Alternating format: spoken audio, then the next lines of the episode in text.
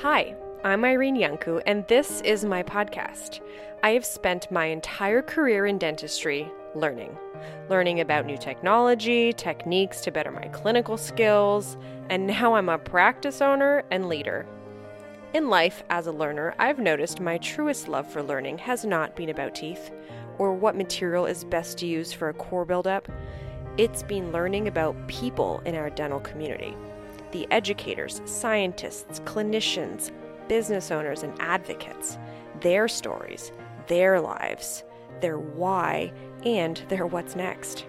Getting to know them as humans, identifying how they work, what their rituals are, while highlighting them as the true trailblazers in dentistry. And that's what I do here on the show. So hold on to your suction, it's about to get slippery here on the Tooth or Dare podcast.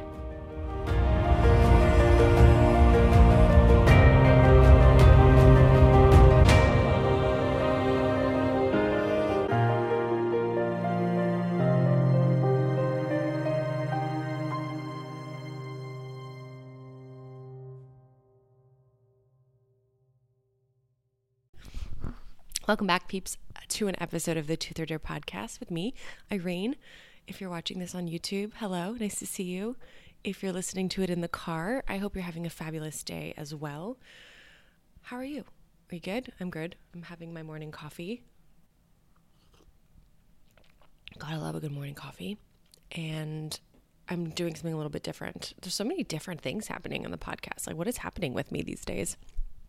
I did some math and I realized that I have been on more podcasts than I can count. I mean, it's in like 30s, but I think there's 20 of them that I really want to share with you. So we're going to do this thing where I'm going to load up some of those podcasts that I've been on with fellow podcasters, fellow speakers, KOLs, marketers, um, and share some of these cool clips that I've done. And today is not just a clip, it's a whole episode that I did with a dental marketer back at, it's been two years now, but the content is still really relevant. Um, talks a little bit about my experience in dentistry, how I got into dentistry, how I got to podcasting, how I decided to open a practice, a little bit about my history, and then at the very end of the episode, I talk about how I acquired new patients for my practice. That was a startup during COVID.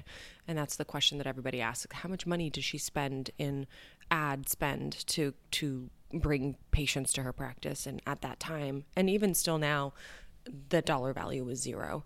So I talk about how I do that kind of closer to the end of the episode. Um, but at the beginning of the episode, I talk a little bit about me selfishly, which is hard to do when you're recording an episode solo um, the questions that I'm sure all of you have, or some of you may have, and um, here are the answers to them. So, join me in welcoming this kind of cross promo of the Dental Marketer podcast um, on the Tooth or Dare podcast side. And I'll catch you next week. Peace out, peeps.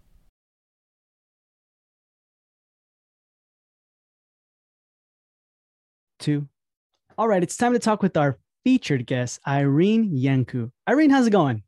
I'm good. How are you? Thanks for having me. I don't know. Thank you so much for being on and everything. I know sometimes when uh, we're sc- scrolling through Instagram, I'm like, there goes Irene. Hey, what, what is she doing? there she is. There she Where'd is. she go? There she is. She's gone. Okay, she's back. hey, but how many, if you don't mind me asking, how many followers do you have on Instagram? Uh, I think like 25,000, 26,000 actually. 26,000 on my one account. Um, and then I have another account that has 27 and then the podcast and and um my office. So I don't know, all combined we're probably in the 70,000 ish. Man. Maybe. but you're, yeah. you yours, how long have you been, the one that you have? Like, I, I think the one My I personal follow. one. Tooth Yeah. Life Irene. Yeah. Um, I started going at it kind of in 2018 uh, ish. I I started off doing like KOL speaking stuff and traveling, and I think I had like 300 followers in 2018. And by 2019, I had hit 20, 20k or 10k, and then the following year 20k, and now this last uh, last little bit of the last couple of years, we're at 26 or 27k. Um, it's a lot harder to grow on Instagram now than it was, I think, back then.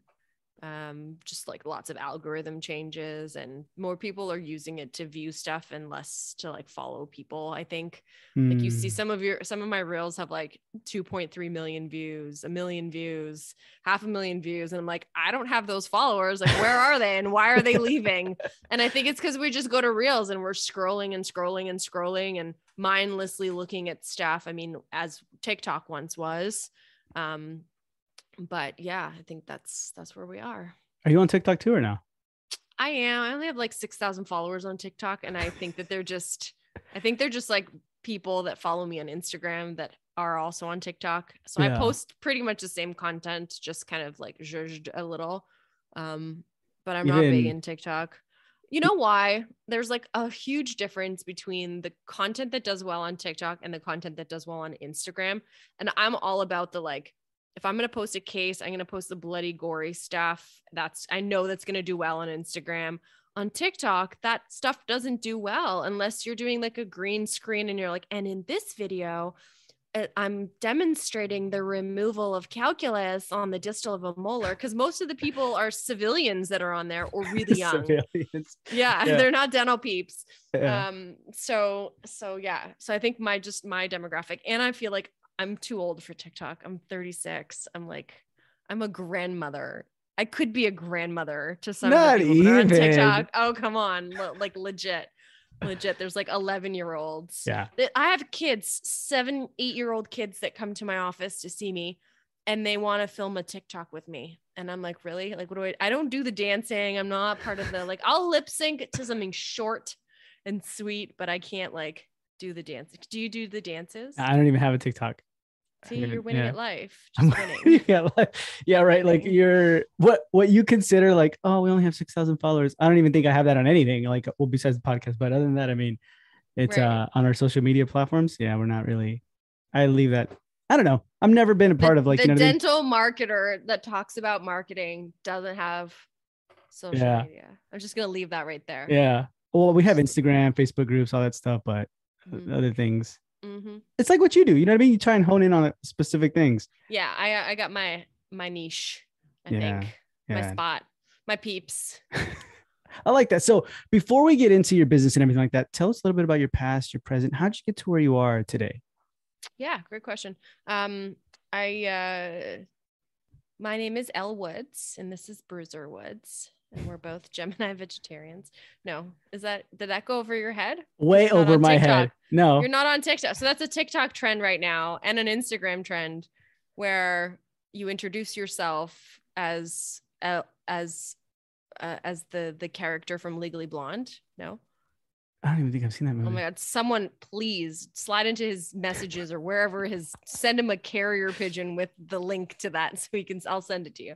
Okay. Um, yeah, yeah. Okay, so I, I I am a Canadian based uh, dental hygienist. I grew up in Romania, so I'm an immigrant to this beautiful cold country. Um, I started elementary school here, high school here, and then I moved to Florida for for college. I took political science at Florida State and I played tennis for FSU, so I had a scholarship. Completely unrelated field. Um, decided that I didn't want to go into law. Long story. There was a boy involved whom is no longer part of the equation. Uh, although I stayed in dentistry and um, kind of just did the grind for about seven years and realized at one point I started in pedo and then I started in perio, then I went to pedo, then I did ortho. I worked in like a bougie cosmetic practice, kind of like the Toronto version of Dr. Apa. Hmm. Uh, you know, I dabbled in a lot of different things over seven years. I, I, I thought that I was just like an indecisive person.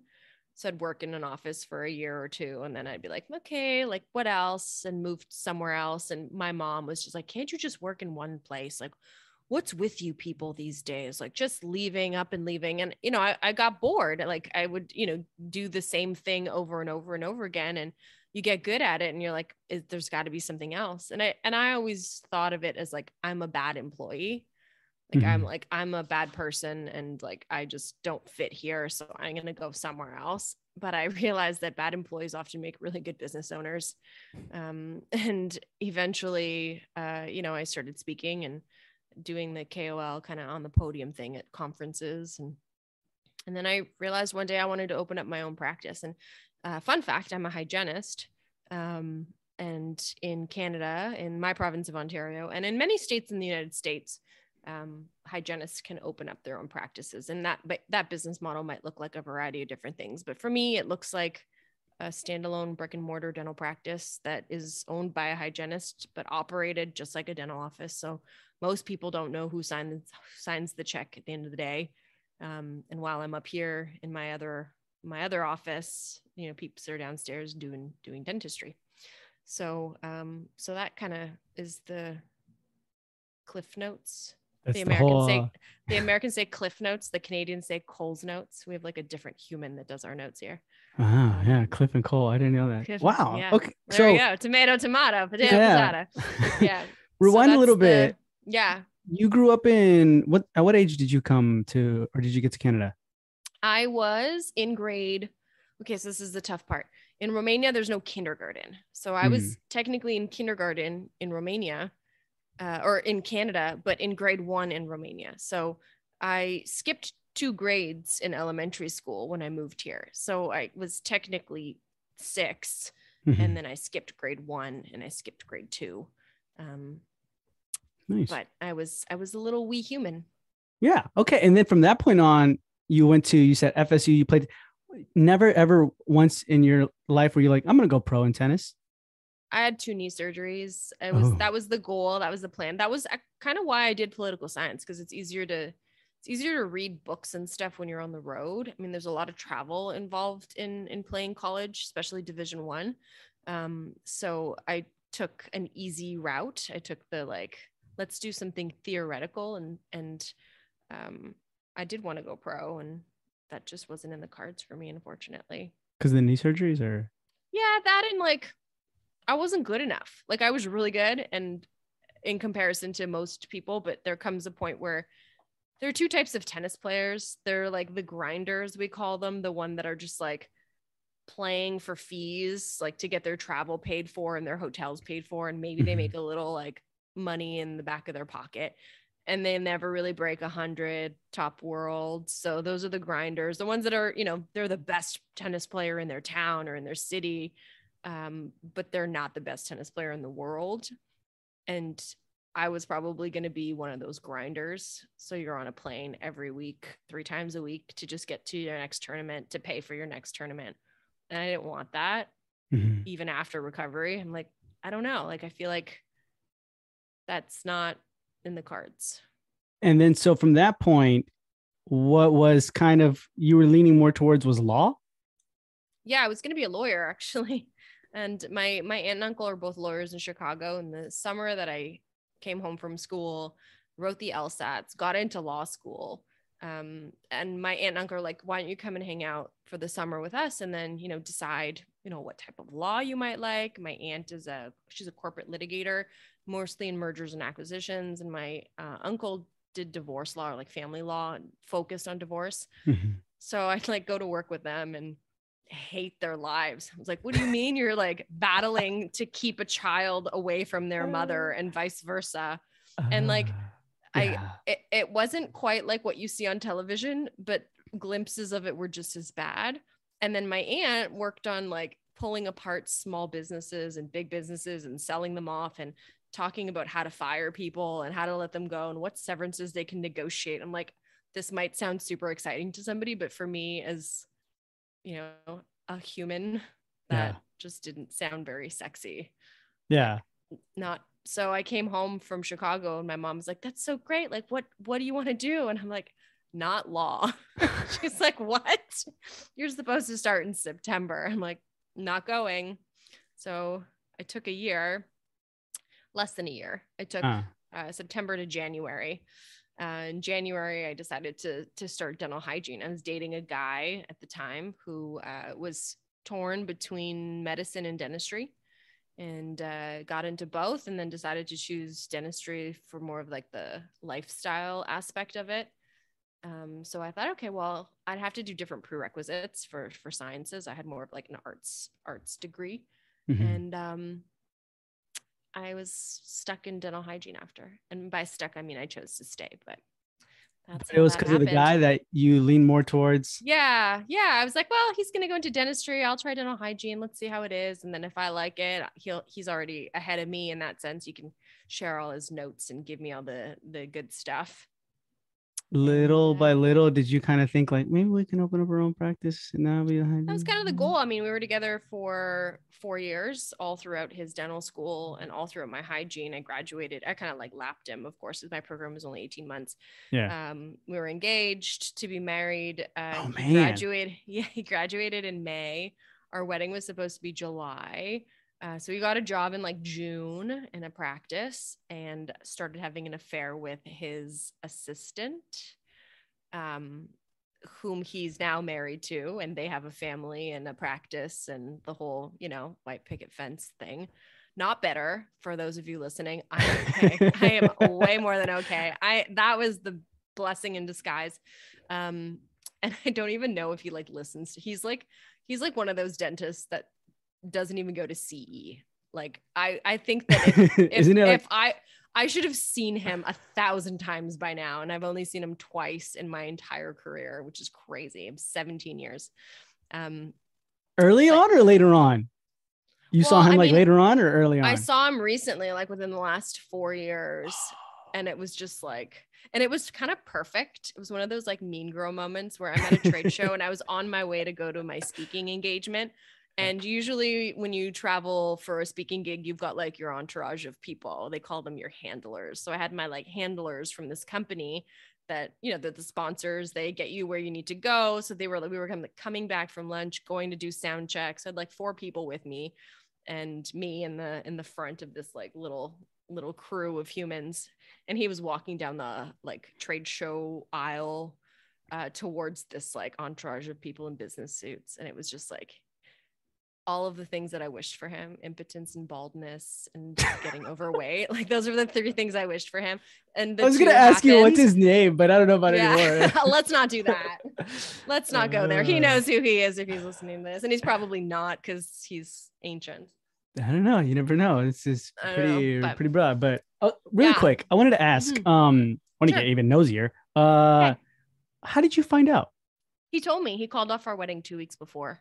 Oh snap! And you over, never over once. BlackBerry Messenger BBM because these were the days of like there was no scrolling. social media like Yeah. there was no like me having to type a message back was like luckily I had a BlackBerry that had the whole keyboard but some people were still in that like like if you needed if you needed the letter C you had to push one three times like yeah, like yeah, those yeah. days so yeah he he like You didn't up- know? You you didn't sus- suspect it a little bit, or no idea no clue man, two I was weeks before. too. I was like 21 years old. Like, what did I know back then? Nothing. I like, don't know. just- You never know. I mean, but no. still, I mean, okay. So that happened. It got caught Yeah. off. Mhm. when that happened, I guess were you like, all right, I'm just gonna still do all this hygiene and or no, it was more like I gotta reevaluate life here. Well, I it was a little bit of both. I mean, I was still relatively new in my career. Like I was only a year and a half out. Um, and I didn't really know what I wanted to do. Most people at a year and a half to two years out, you know, you're still figuring out your right from your left and your indirect vision. Like they teach you a very small amount of the things that you need to know in school, and then everything else you figure out on your own. So I was I was still new. Like I wasn't ready to give it all up yet. Um, so I started moving. Like I started moving around from office to office. At that point, I left Perio and I went to Pedo. I love kids. So I went to Pedo and worked there for a couple of years. And then I started speaking and working with Align. And um, I just, I just, I loved hygiene. I really did. But I loved the variety, I think, more than the actual clinical practice doing the same thing over and over again. Do you think if um I mean I don't want to put you in the situation, but like do you think if you would have gotten married and everything like that, would you still have been jumping around and everything like that? Like you know what I mean? Like from office because I feel like you learn more, Oh, I right? know. I mean, who knows? Who knows what would have happened? That's true. Yeah. Anything. I am. I am a way more interesting person to talk about what I'm currently doing than like a then. failed relationship back then. I mean, It pivots though. It not- changes you, like you know what I mean, analyzing it or anything like that. But yeah, I don't, think it really changed me as much as um, as much as one might think. I think I'm a pretty tough person in in with that respect. And sure, I was kind of destroyed for a little bit, but I was up on my feet flipping homes and then Oh, wow. working part time to save money. Like I, you know, would Yeah. go to work during the day and bought foreclosures and ripped them apart by myself and and sold them to make money. So I was not as broken as many people thought I would be, I think. Uh-huh. Or I or at didn't least I think you were channeled. I channeled it in a different way. Yeah. No, that's awesome. So when the practices that you worked at, um, Hmm. what were some things like I guess that you took away where you're like, oh, when I open up my own place, if I ever do, I don't know if you if you even had that thought that back then, No. but what are some things you decided to take away that you have now? What are some things where you're like, I never ever want to run it like that? Like you you suck. Yeah. Um, and that's an interesting thing because I wrote an article in a, that was published in a dental magazine exactly with this of like the things that I took away from each office that I worked in, the good, bad, and the ugly. Um, so for example, in my perio office, my first my first job, his name is Dr. Marvin Budd. He's an interesting dude, like older gentleman, very stuck in his ways, wrapped his instruments in towels, everything had to be in a certain place he had photos of his setups so every instrument was in this the same slot every time and every towel. Um, so i did that when i opened my own office. Every setup of every procedure has its own photo that's taken and it's put in our in our binder in our steri that's laminated. So if at any time we get a new person or a temp that's in and they're like oh what does doc need for? I don't know a crown prep go to the crown prep section and there's a photo of what needs to be on that tray setup what do what do a hygienists need for an srp with local? There's a laminated sheet with what that setup looks like. So uh, there was a an interesting line that he used to say when you would ask a question and he would say is that a one person question or a two person question? So that's like me going to you mike and saying hey mike do you know where the scissors are and you're just like yeah top drawer. Like that's more of a one person question where it's like you you can open five drawers and figure out where the scissors are eventually. Like we know they're not in the freezer. We know they're probably not in the bathroom under the sink or behind the toilet. Like use your knowledge and insight and like that's more of a one person question. So i now do one person questions and two person questions in my office where people have to think about it before they ask someone else. Like is there a way that you can find it? Is there a resource that's being set up for you to already have this ask like in our binders or in our manuals? Um, so dr bud used to do that all the time or Yeah. i ask something silly and he'd be like one person question or two person? I'm like yeah probably a one person question. I'd like mutter to myself and walk away um, um, Yeah, and that- was kind of interesting. And he used to do this thing where he would take us to the same restaurant and he had the same booth set up once a month for a team lunch and we would talk about you know five things each person had to bring five things to the table that they wanted to talk about at this team meeting and we would sit in the same elvis booth and we all basically ordered the same thing he would put his credit card down at the same time and we'd be back for our 2 p.m patient it was like clockwork so he really taught me that systemization is important when running a practice um, Mhm. Yeah, that is Yeah. systematization. Made me also realize right now, holy crap, I'm a one person question uh, it all the time. Like I ask my wife all the time, like, hey, where's this at? She's like, open your eyes. I don't know. Like, you know what I mean? And, oh, it's been there the whole time. You know, yeah I like that. I like yeah that. yeah What were some things, I guess, from that practice or other practices where you where you absolutely I mean, it almost even caused you to say, like, I don't even want to be here anymore. Well, I mean, I think when when you work in a practice, the easy thing to do is to look at the negatives. It's like, oh, I don't get new instruments, or I don't get this, or I don't get that, or like this person does this and it irritates me. But we forget to look at the good. And it's one of those like grass is always greener things. So, you know, you end up leaving and you go somewhere else, and perhaps that problem is solved where you get new instruments, but there's something else that's broken. So it's like, is it possible to have everything perfect all at the same time? And like Mark Costes is a good friend of mine he's been on my podcast a few times. I've been on his and you know he helped me through the startup. If anyone um, is in a startup business or looking to start up their practice or just like you know work on keeping your overheads and stuff down like he's he's a good guy to listen to. Um, but he told me once he's like you can't fix everyone's problems all the time. You can try your best. You can make, put in as many checklists as many systems in place but you can't teach people to do these things if it's not programmed in their mind to have um, an ownership mindset So, in many of the practices that I worked in, I had that ownership mindset. I was invested 100% in my patient's treatment. And some might say, quote unquote, just a hygienist. I had so many people say that, like, you're just a hygienist. And it's like, like the worst word you can ever tell someone, regardless of what their position is, is because you're not just something. Like, you could be the best at that. Um, but, you know, you can't fix everything. And I, for all of the negatives, there were always like five other positives. And I really tried to focus on the positives. Like, sure, he perhaps wouldn't buy us instruments as much as we wanted. And some of them that were sharpened were sharpened the wrong way. So you pivot, you figure out a way to get around it or to compromise um, or to make do. But there were way more positives that outweighed the negatives. It's just a matter of your perspective and how you want to focus on it. Yeah. No, that's good. Man, dude, you know what I thought about? Like you're pretty you're pretty pretty strong like to to continue through that. You know what I mean? As far as like people always telling you, oh, you're just a hygienist. You're just I don't know. I, I think about it and I would kind of be like, yeah, you know what? You're right. I should stay in my lane. You know, I'm sorry no, about that. You know, what's but, the fun in that? Yeah, but for for you though, like you, I guess I thrive in that. I yeah. like totally thrive in that. It was an interesting, interesting thing that happened. Do you know the conference DIA? Yes. Dental inference. It. So I spoke at DIA this past year, and my friend is an oral surgeon. His name is Jason. On Instagram, he goes by Bloody Tooth Guy. We were hanging out and we were walking down this aisle, and this like sales rep recognized me and recognized him.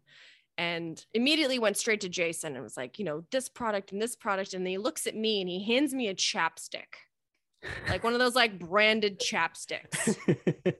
and like they're having an in-depth conversation about whatever surgical procedure. And then he looks at me and he goes do you know anything about chlorhexidine? And i was just like i looked at jason and jason looked at me and i was like do i drop like do i do i throw down with this guy right now? I'm like do i do it? Because to him yeah. my value was a chapstick not yeah. like what's in my mind. So I was like, yeah, actually, you know, I don't like chlorhexidine in long term use because I've read a lot of research that tells me that it really interferes with odontoblast formation. And there does seem to be this issue with bacterial regrowth and da-da-da. And the poor guy was just like, would you like a hand sanitizer too? And like, I was like, you can keep your hands. You can also keep your chapstick because I'm pretty sure this is made with palm oil and I'm not interested. Uh... And and then like we turned around and walked away. I mean, it happens all the time and hopefully the louder people are in whatever industry because you you know an oral surgeon might say to a dentist oh you're just a dentist. Yeah. Or someone that's specialized. I mean and that's unfair that's unkind and that's super unprofessional. Yeah. No if i was with you i would have been like um give me the chapstick. You want to talk to irene? Take a little bit of the hand sanitizer too? Can i have no. two please? But no you're right can and i get one for my mom? One for my mom one for everybody. Yeah I think that's um kind of is a really good point as well. I mean, I feel like you changed. I, I mean, there is some people here in the states, especially in California here, where a, a, couple of hygienists do have their own practice. They run it right. Um, yeah. but I feel like that's I don't know how how do you feel about that in the sense of uh, when people come up to you who are not a dentist, right? Mm-hmm. And then they're just wanting to do exactly what you do. Uh, I'm sure you get that a lot. They're a hygienist and they want to open a practice. Yeah, let's say a hygienist. Sure. I mean, I get that every day, 10,000 times a day on my Instagram, and I consult on that. So I convert followers to clients because they want to open a practice. That's fine. I've got 10 things that you have to do before you can do it. And I work through it with them and, you know, they pay a consulting fee because I, it took me years to figure this out. So I'm mm-hmm. not just going to like, you know, I talk about it on the podcast, our podcast a lot, but um, you know, there's systems that you need to put into place before you can just like, you know, open a million dollar practice as a hygienist. Yeah. So I'm all for it. I mean, I think the more we do, the better. And also it increases jobs. Like, I don't know why dentists are all hung up on it. They're like, oh, well, you know, they're going to take our patients. There are billions of people in the world. There are more teeth than we can see. And there is enough space for all of us. There's literally a dental office right across the street from me that opened up after I opened up. And I give zero F's that they are providing. What are they doing? I'm looking at their sign implants, braces, Invisalign veneers, removing wisdom teeth, dentures, whitening, crown and bridges, whatever, snoring appliances. They have that like listed on their window. One of those like generic photos of like this old dude and his dentures holding an apple, like one of those. Not that is not my demographic. Those people that will go to that practice are completely different people that are going to come to my office that has no branding, that is just like clean white lines and windows. Like there's no people holding an apple. They can have their people and we'll have our people. So I'm cool with that. And and I've got two docs that come and work in my practice. I have a prosthodontist and a general dentist. And once a month, I have an oral surgeon that comes in that does implant placement and removal of wisdom teeth and bone grafting and direct and indirect sinus lifts. Like, like I'm giving those three people work. Mm-hmm. So and those are your people those are the dental people those are your people that can't find work anywhere else so they're going to come and work for me so i don't i don't think that that we have anything to fear yeah i think we just need to like get off our high horses and realize that there are more humans in the world that need help yeah no i like Does that a lot doesn't matter who signs the check no yeah no you're absolutely right i mean i re- I think I remember when you posted about that in the startup group where like the office across the street was opening from you and you were so like, pissed. I was "What like, is happening? What is happening right here, right now? Like, what do I do?" And most people were like, "It happens all the time. Like, there are dental offices across the street." And sure, like it's a little bit of a low blow. I wouldn't do it to somebody. Like, I wouldn't like open up across the street from someone, but who cares? Yeah. Now I don't care. Now. I mean, yeah, like you're still. You're, now you're we make fun of it. We can not make fun of it, but now we we actually like refer to it because they do this like $99 cleaning. Uh-huh. So if a patient comes into my office and we prescribe SRP and they need multiple visits, we quote it all out and they're like, "Oh, I can't I can't afford that." And I'm like, "Okay, we have two options. You can go to the $99 cleaning across the street at Diamond Dental or you can go to the local dental hygiene school and they'll do it there. You'll need multiple visits, but it'll be cheaper. Which do you prefer? And they're like, what's a $99 cleaning? And I'm like, I haven't had one, so I can't tell you, but it's available if you need it. And then they're like, no, it's okay. I'll do the SRP. the people across the street, they're like, we get the most referrals from the dental office right across our street. they probably love it, but I'm like giving them all of the like ODSP patients and like the disability patients that come in with like government subsidized insurance that like don't want to do or can't afford what we say. Yeah. just send yeah. them over there. That's that's funny. Can we jump into yeah. your business a little bit right now? Like the numbers? Sure. Okay. Yeah. So how much or who'd you get a lo- did you get a loan or no? I did. I got a I got a I got a I got a loan from uh, RBC, um, Royal Bank Dominion Security, I guess it's called from the division of healthcare. Mm-hmm. Um, I saved my own injection of about 200k over the course of two and a half years. Um, so the the problem is my business model is very different than the business model of a dentist because when you put that plan together, it doesn't show me as the highest grossing provider in the practice because the hygienist can only bill. I mean, we get capped out. I get capped out some days at four grand a day, and that's a good day for hygiene. Mm-hmm. But I do a lot of crazy procedures and stuff, so that's that's that's the problem. So I went into this bank with my business plan and I went to to the first person um, and she was just like, I don't understand the business model. I'm like, what do you understand? Like it's a space. The space is going to get rented out. It's going to get it rented out to dentists. It's going to be used for dental hygiene services. It gets rented out to Tooth Life Media where we do social media videos and stuff. So we, you know, rent out the space to companies to do photo shoots to whatever. Um, and she was just like, I don't understand this business. Like she just like my underwriters are not going to like this. And I'm like, it's your job to describe it to your underwriters to make them like it. And she's like, I don't think that I can do this deal. So I was like, okay, fine. So I took my business plan to somebody else who luckily mm-hmm. was like a young dude who had social media, had LinkedIn, basically just Googled me and was like, okay, now I totally get what you're trying to do. So got the got the loan for about 700. Uh, put 200 in of my own money. Most of the most of that, like I think only 90 of it went in out of our out of our pocket, and the rest was kind of working capital. Um, so we kept that in and uh, and then then the pandemic hit. So we opened during the pandemic. We were supposed to open before but mm-hmm. we had a lot of delays because of covid. So like you know the the magical thing that was happening in china that nobody really knew about the reality is there's such a such a kind of butterfly effect that you know the parts that are made for my german chairs some of those parts come from places in asia that were hit by covid before everybody else so like factories that we ordered from things that were uh, out of stock or that were on back order were because of this like inventory and supply issue Mhm. so um that's that's the that's the the money part of it yeah we got a loan Okay. Still paying back No, but seven hundred thousand is your loan, pretty much, right? And yeah, then- I think we used I think we used like almost all of it. And then we ended up getting kind of like a working line of credit. Yeah, we got a we had a lot of like uh interesting things that uh, our office is on the main floor of a condo building. Uh, and it had never had anything built in it before. It's also structural, which means there are four feet of concrete below our floors and above our floors, which is great for fire safety, but it's terrible for trying to build a dental office in that I didn't want to lift up floors and have all of the Mhm. plumbing and stuff on elevated flooring. I wanted it all to be pretty flush and I wanted to finish the concrete. So I wanted to have like that industrial look.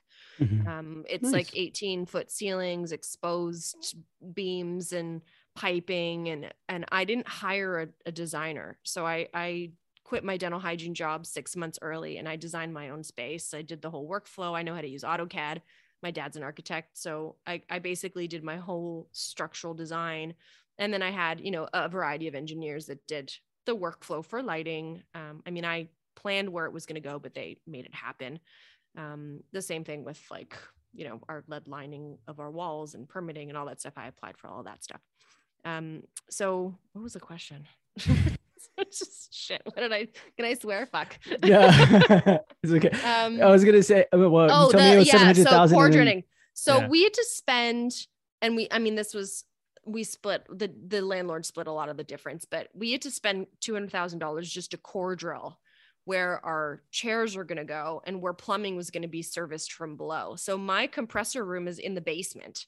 It's not on the same level as my as my um my dental practice. Mhm. So it's in the basement of this condo. I have like a little closet area that they built for me because I hate the sound of a suction. And in an open concept dental office where everything is concrete, Oh. It would be this constant "Ah," all day long. I would lose my mind.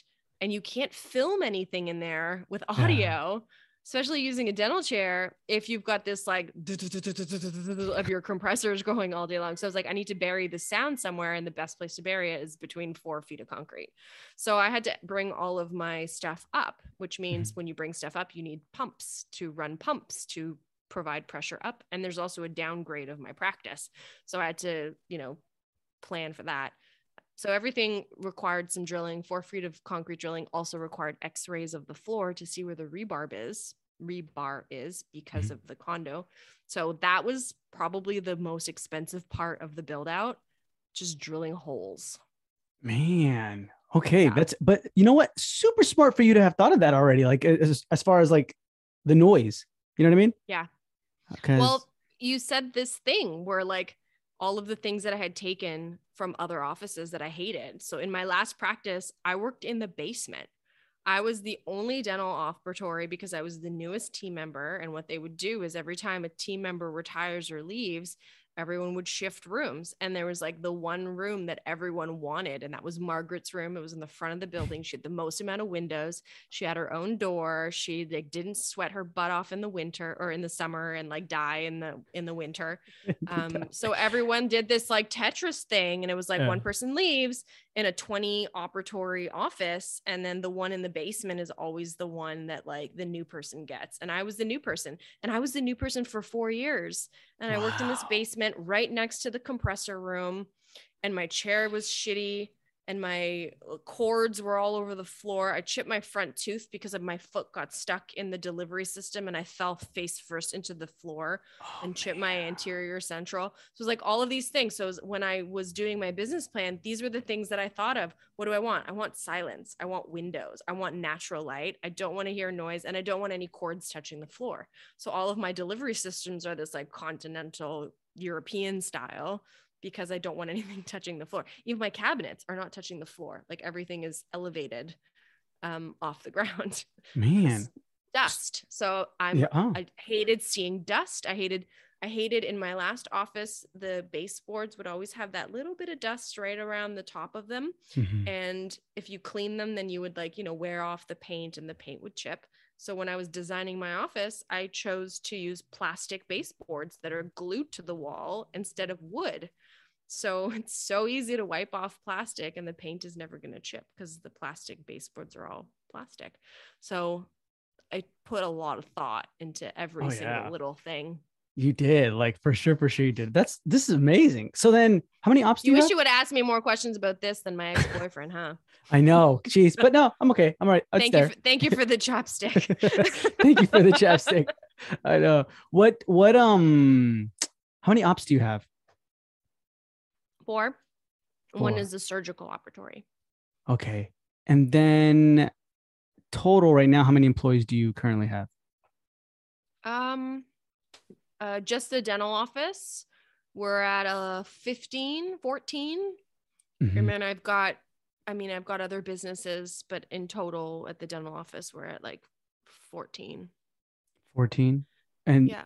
you when you say just the dental office, that's like you have other Life Studio, the dental practice. Then there's me on social media. I've got a social media team. I have a, a retail brand, Tooth Life, where we make like scrub caps and accessories and tooth toothy related goodies, um, which is how I saved money for the office. I, I started a, a retail line of like dental accessories and uh, I just started creating products and selling them online. That that company kind of went viral on social media. And I mean, you see a lot of people on our, in our industry wearing our little scrub caps with our little teeth logos on them. Uh, so that company has its own team, product developer, uh, manager. We've got like factories in China that are producing our products. Uh, we have a wholesaler, distributor, packaging people, pickers, packers. Uh, Yeah. yeah. yeah. How many businesses do you have? Four. So it's the Tooth Life Media, the clothing brand, or like the Four and a half. what's the half? Um, so I write, I do a lot of writing for magazines and blogs and stuff. So like that kind of it's called Tooth Life Tests. That's kind of its own little entity. Um, so that is another kind of side where I work with content creators and editors that help me publish magazines and stuff. Got you. So it's the publishing magazines, practice, Tooth Life Media. Tooth Life itself, and then I mean me, Tooth Life Irene, and the podcast. And podcast is monetized, sponsored. Yeah, and all this stuff. Man, Yeah. good job, man. You're like really making it. You would think like, okay, once I hit like two billion, I'd stop, but you haven't. So I don't know. Uh, I'm not at two billion yet, not even close. You're but- like, I'm at 1.7, Michael. Yeah, but no. We no, did that- one point. We did our office in our first. I guess it's only been a year and a half, but in our first year and a half, I've 1,230 new patients. I got 900 new patients in the first 12 months, um, just using like certain media techniques, um, and like we broke a million bucks in production, which for most offices that are established uh, is is good, but I did that with with two operatories because I started only with two ops because I panicked, and then the third op went in, and so I think that we did well. Yeah. So talk to me a little bit more about that. Like, what were you doing for marketing and advertising? Yeah. So before, and that I I have a whole lecture on this. Mm-hmm. Um, Everyone wanted to know like how do I get 80 new patients a month uh, that is like still going strong. Um, I really got to tune into my community. So I like tried to figure out where are new patients coming from, why, and of course, COVID is making everyone stay really close to home. People were walking to their dental offices instead of like doing it closer to work. People are working from home. Their kids are staying home so they want to be home. So my office is in a very nice community. It's like a little neighborhood, not far from the beaches um, in Toronto, which is like the only stretch of kind of waterfront that we have. Um, it's in the middle of the beaches and it's in the middle of like between the beaches and Greektown. So there's very young demographic that lives in the neighborhood. They have lots of kids and uh, lots of little businesses, like little pop-up businesses, coffee shops, florists. Uh, there's like a um, a place that does alterations down the street where they fix like the zippers of your coats and the soles of your shoes and those Mhm. sort of things. There's like a local pizza spot called Blue Ribbon. Uh, there's a restaurant. There's, you know, all of these little businesses, a Greek place that they're business owners too, but they're also humans and they also have teeth. So before I opened, I like hit the pavement. You know, it's during COVID. So everyone's kind of depressed and they just want a little bit of connection with another human. So I use social media to reach out to their accounts. And some of these businesses are pretty small, like they only have five or 600 followers at most. So they're looking for two things they're looking for a connection, they're looking for someone that can help them grow, and they're looking for partnerships. So I just started walking around buying gift certificates from all of the places near me. The coffee place across the street, um, I use gift certificates there to give to my patients. Same thing with the restaurant. There's a Greek restaurant across the street. I buy gift certificates for any referrals and new patients, like families that are sent over. Um, and I, I got to know all of those business owners and they got to know me. The chiropractor and I refer to one another. I send to her for TMD work and she sends back to me for for night guards and stuff. Um, so it's interesting when you when you start to learn and become friends with the business owners and then the business owners become your patients and then they start talking about you to their patrons um, because I talk about the other businesses to my patrons too. I'm like, oh, have you had you know the Greek souvlaki from Zante across the street? And oh my gosh, I love the the caramel macchiato that Electra across the street from from Morning Parade makes, and it becomes part of the conversation. I also live in my neighborhood; like I don't live far from here. I play tennis at the tennis club down the street. Got a lot of patients that go there, and some people hate that. Like some people want like 7 Mhm. degrees of separation between them and their their patients and their communities but i mean i have an office space in the condo building right above where a lot of my patients live so i converted local business owners to patients and then i converted their patrons to my patients very quickly um, and i started collecting emails right away I mean, I put up temporary signage that was quite provocative. It was an, a drawing that a, a former student of mine made of me. I teach at a dental hygiene school, and she's a graphic artist, graphic designer before she became a dental hygienist. So she drew this like dental superhero artwork. Um, it's actually like on the wall behind me over there. It's like a blonde superhero uh, with a lab coat open, and beneath it is this like Superman esque bodysuit with an S with a tooth on it. So she drew that, and I was like, you know, that sat on the corner of my desk for probably three years. And I thought about it like, what am I going to put on the corner of this street to get new patients? Because, you know, as soon as you gain occupancy, your rent starts. Like I had 3 Mhm. months of fixturing, I was already two months behind, and I had rent to pay, and I had my bills, my my distributors to pay back, and equipment. So I did that. I put a provocative piece of art on the corner of the street and started collecting emails and phone numbers, sending out a newsletter. I send out a weekly newsletter to all of our patients. And the weekly newsletter is like not really dental related, it's kind of more about me. Mhm. Um, I follow this guy named Neville, and he sends out a newsletter every Friday called the Stupid Newsletter. And stupid is S T U P I D in like with dots between each letter, and the S stands for something, and the U stands for something. So I have the Tooth Newsletter and T O O T H. And it's like one of them is like a recipe, like something that I tried a recipe to make, and I take a photo of it, and it's like an Instagram versus a reality recipe. So it's like I tried to make this like butternut squash looking linguine thing with some shrimp, and the Instagram looked beautiful. And then I made it just look like a dog threw up in a butternut squash. But I posted it into my newsletter, and then Yeah. the patients come in and they're like, "I really, I really like that butternut squash. I tried it, and mine, mine looked the same, but it was delicious." Um, so you know, you really, I really got to know the people that are in my my neighborhood. Yeah. You sent out a weekly newsletter every week. Yeah. There's no and I I think that's what I- I really like about what you what you're talking about is because like was there any thought to it where it's like, oh, I gotta send it out on Monday at 10 a.m. for the algorithm or for everybody to open up and then we gotta talk Yeah. about this and the PS has to was it any of that or not? Uh, yeah, I mean, I use I I am familiar with um, email marketing because of Tooth Life. So we use Klaviyo for our our email campaigns. Uh, I set most of them up in Canva, and then some parts of it are from Klaviyo, but they're integrated with Shopify. Um, so yeah, there is some strategy behind it. I know what my open rates are and click rates are, and I I want to make sure that I'm sending them at the right time. If I send it on Sunday at 3 p.m., I'm not going to get really great click rates for patients. But if I send it Sunday night and they open it Monday morning, then those are a little bit better. Um, I send mine on Thursdays. Like, I don't know, Thursdays is just a good day for me. I think I started with that, but I send it Thursday afternoon, and then most of the clicks come from Thursday night or Friday mornings. Mm-hmm. Uh, but it also reminds people to book appointments, and it's not like aggressive. Yeah. Like, we don't do phone calls at our office. Our office is completely paperless. So there's no like Susan from Tooth Life Studio just calling to remind you about your three month maintenance appointment. You're overdue for that filling. Like that doesn't happen in our office ever. We do text and we do email. And I'm only going to call you if you haven't paid a balance in a long time. But like there's no, it's not analog anymore. Um, it's very digital. And I think I like that because it weeds out the patients that we don't want. Yeah. We don't want the ones that are like, I'm going to come in 15 minutes early to fill out my forms. No, we're going to send you a link.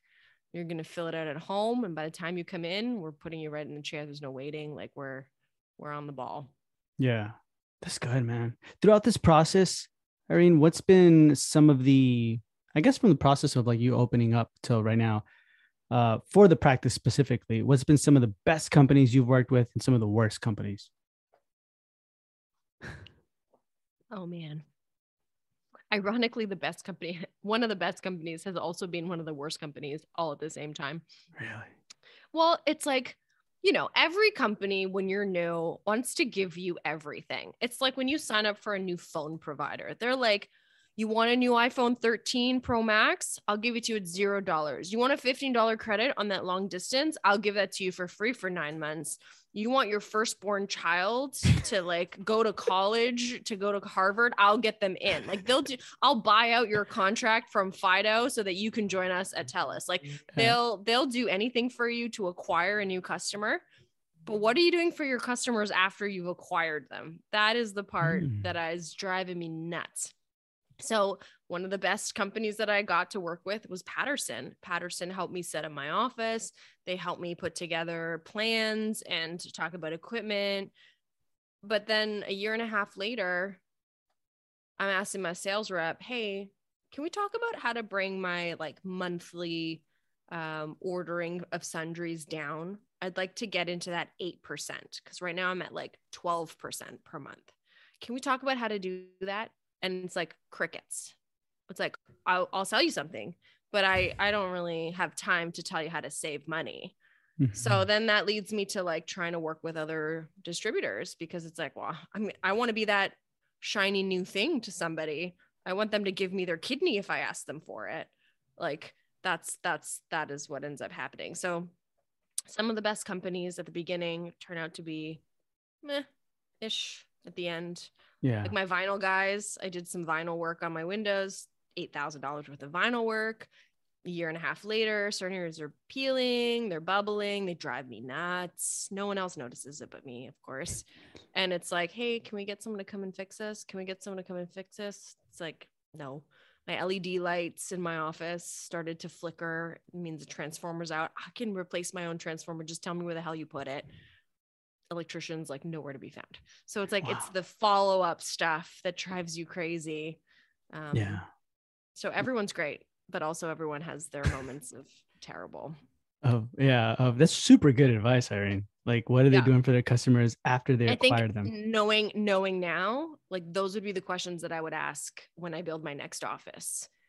Is okay, great. So you're offering me everything now on a silver platter, but what happens in two years from now when something breaks down? What's the turnaround time of getting it repaired? Like that, those will be the tough questions that will make me choose a different distributor, contractor, whatever supplier um, on my next go. Yeah, man. Okay. So one of the last questions I want to ask you is throughout this process, I guess from like the moment you've let's talk about from the moment you started Tooth Life, anything Tooth Life, right?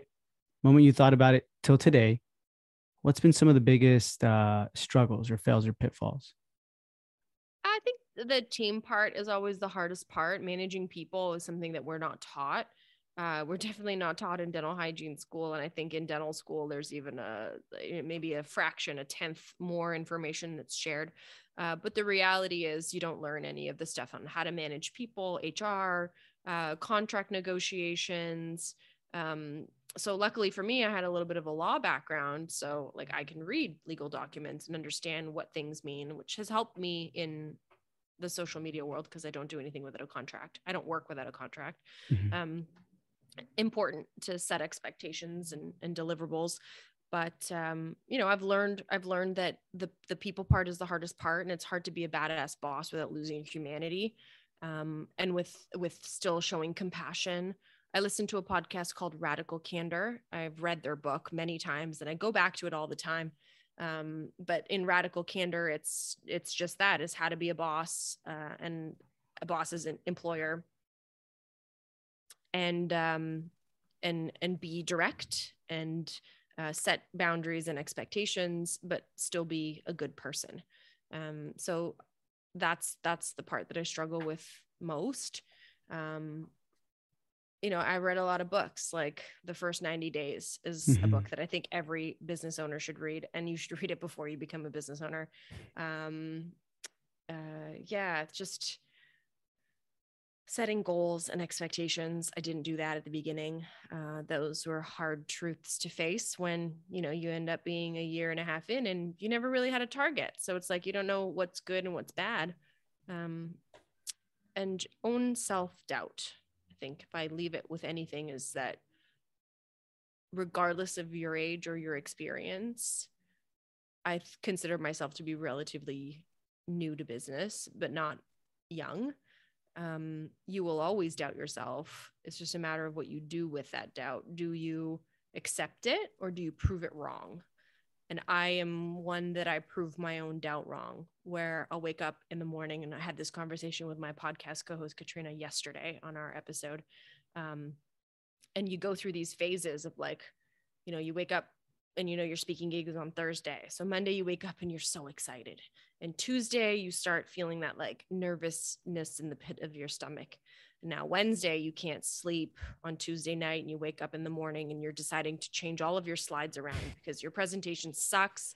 No one's going to see you. They're going to hate you. They're going to leave a negative review and then Thursday comes and you're frantically panicking to fi- finish the spelling errors that you think you have but you don't so you're running every slide through grammarly and then you get on that stage and it's like nothing happened like the words somehow just come all of the little things that you remembered from that one piece of scientific research you read for 5 minutes last night somehow is still in your brain it's magical it's marvelous everyone's happy you get a 5 star review and then you rinse and repeat the same thing happens in business ownership. Did I hire the wrong person? Did I make the wrong decision? Did I spend the money in the wrong spot? Should I have bought the CEREC system before I bought my mill system or my print or whatever it is? You're always going to make the wrong mistake and you're always going to feel like you're not doing it right. But what do you do with that information? Most of the time, we sit with it and we dwell. But what we should be doing is channeling it to prove it right. Look and research and speak to people and see if they're doing the same thing. And if they are, then it means you're on the right track. Yeah man, that's really, really good about the uh, all of it, self doubt everything. Really quick. about the all of it. I know, yeah, about the all of it because set goals and expectations. Obviously, you want to have a target, own self doubt. I mean, that that's. I mean, I know it speaks to everybody listening, but like even I mean, I'm just thinking about myself when you were telling me that, and I was like, Jesus, I, I do that all the time. Like reread, re-review, re-review, and mm-hmm. you just think like, oh, it's a form of OCD. Is it though? It's mm-hmm. probably me self-doubting myself all the time right? Yeah. So, man, that's really good. Really quick, I wanted to ask you about the when you mentioned it's important to be a boss without losing humanity. Mm-hmm. What do you? Where's the line then? Like, and I feel like that's the hardest thing. I think for me and her, I want to be like Michael Scott in the office, but then again, sometimes I don't. You know, I want to be like, we're not, we're not that. You got to respect. But sure. then, oh, I thought we're friends. You know what I mean? Right. Yeah. So uh, practicing something like radical candor meaning it means that you need to do a variety of things one is you need to challenge directly None of this like sandwich bullshit, like say something nice, say something f- with feedback, and then say something nice at the end, like, oh, I love that sweater. By the way, can you do the laundry a little bit different when you do the gowns? Like, can you fold them this way? I love your hair today. Like, that's so fucking passive aggressive. And if if a boss did that to me, I'd see right through it. So you Mhm. want to challenge directly, but you have to care personally. Uh, if you don't care personally about your humans that work in your practice to know things about them, then you can challenge someone directly and they're going to see it as aggressive. So, you know, I write handwritten notes and cards and I say thank you. And I don't couple that with any negative feedback. You want to keep your feedbacks separate positive feedback for positive feedback and negative feedback for negative feedback. Think about when you have a meeting with someone and you want to discuss like all of the things that they're doing wrong. How long do you prepare for that meeting? Like I need to speak to this person on Friday. I'm going to do my my to-do list. I've got 10 things on my to-do list. I want to talk to them about sterilizing instruments. I want to talk to them about being prepared in the operatory because they leave three times and they never have the setups right. I want to talk to them about their absences or they come in late for morning huddles. I want to talk to them about all these things. How often do you prepare as detailed for positive feedback? Do you put a list together to tell your team members the 10 things that they did right over the last two weeks? I'm going to put a list together and tell my team that, like, I'm very impressed on how efficient they have been at bringing patients in not letting them wait in the waiting room. I am super impressed at my x rays these days. Our full mouth series, I haven't seen one cut off apice. I am super impressed at how neat and tidy our sterilization area is in the middle of the day. You go to a fancy restaurant, a five star, a Michelin star restaurant, the middle of the day, that restaurant kitchen is clean. You could eat off the floor and it's chaos in there, but to them, it's organized chaos. I put these lists together for positive and negative feedback, and I don't do them at the same time because what you're going to do is you're going to sugarcoat shit and they're only going to remember the shit. They're not going to remember the good stuff. So separate it all. And when you do that, you'd be surprised at how grateful people are and they take your constructive feedback a lot more seriously than if you say something bad and then something nice at the end. Yeah. It's almost as if like if you do a sandwich type of comp or you know what I mean? Don't ever do it. Don't ever do it. Yeah, then that means you're not giving enough positive feedback uh, automatically, right? If you feel like you have to, oh, let's kind of give them some good and then some bad and then good, that's like you never ever have given them enough because they should. If you're giving them enough, it's like okay, I can take the negative. Right. But they don't even think of that. They don't even listen to that last positive because you said something nice. Like, I true, really yeah. like, I really like your hat. The red looks good. It brings out the whatever charcoal in your eyes, Mike. I really want to mention to you that like I'm not a big fan of the orange thing that you have behind you, like orange triggers. Oh. God. But also, I really like your green shirt.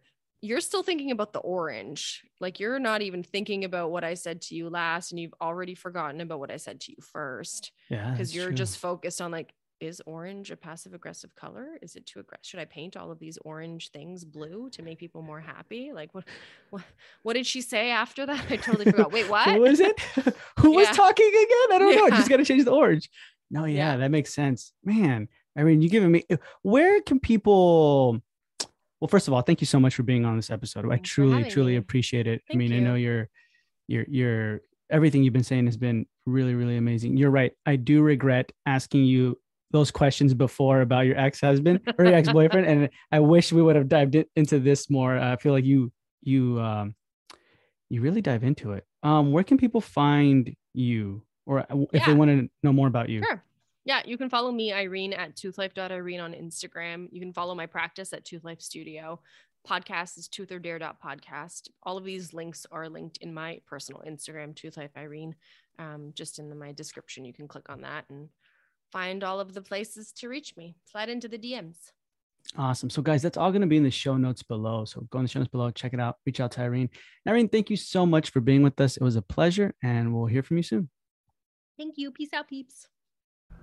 Oh, hi. So you made it all the way to the end. Thank you for sticking around, and I hope you enjoyed this episode, found it informative, entertaining, and of course, as per usual, find me hilarious. If you liked what you heard, it would really mean a lot to me if you could show your support by liking, commenting, or sharing this episode with a friend or family member. Your feedback and engagement helped me get on the mic today, and it would also improve our future shows and reach more people who maybe could benefit from our content as well. If you haven't already, please consider subscribing to my podcast on your favorite platform or on YouTube. Follow along on this crazy journey with me at toothlife.irene and at toothordare.podcast on Instagram and Twitter. That way, you'll be the first to know when episodes are released and you won't miss a beat. I appreciate your support and look forward to bringing you more great episodes in the future. From my team to yours, thanks again for listening, and I'll catch you on the flip side.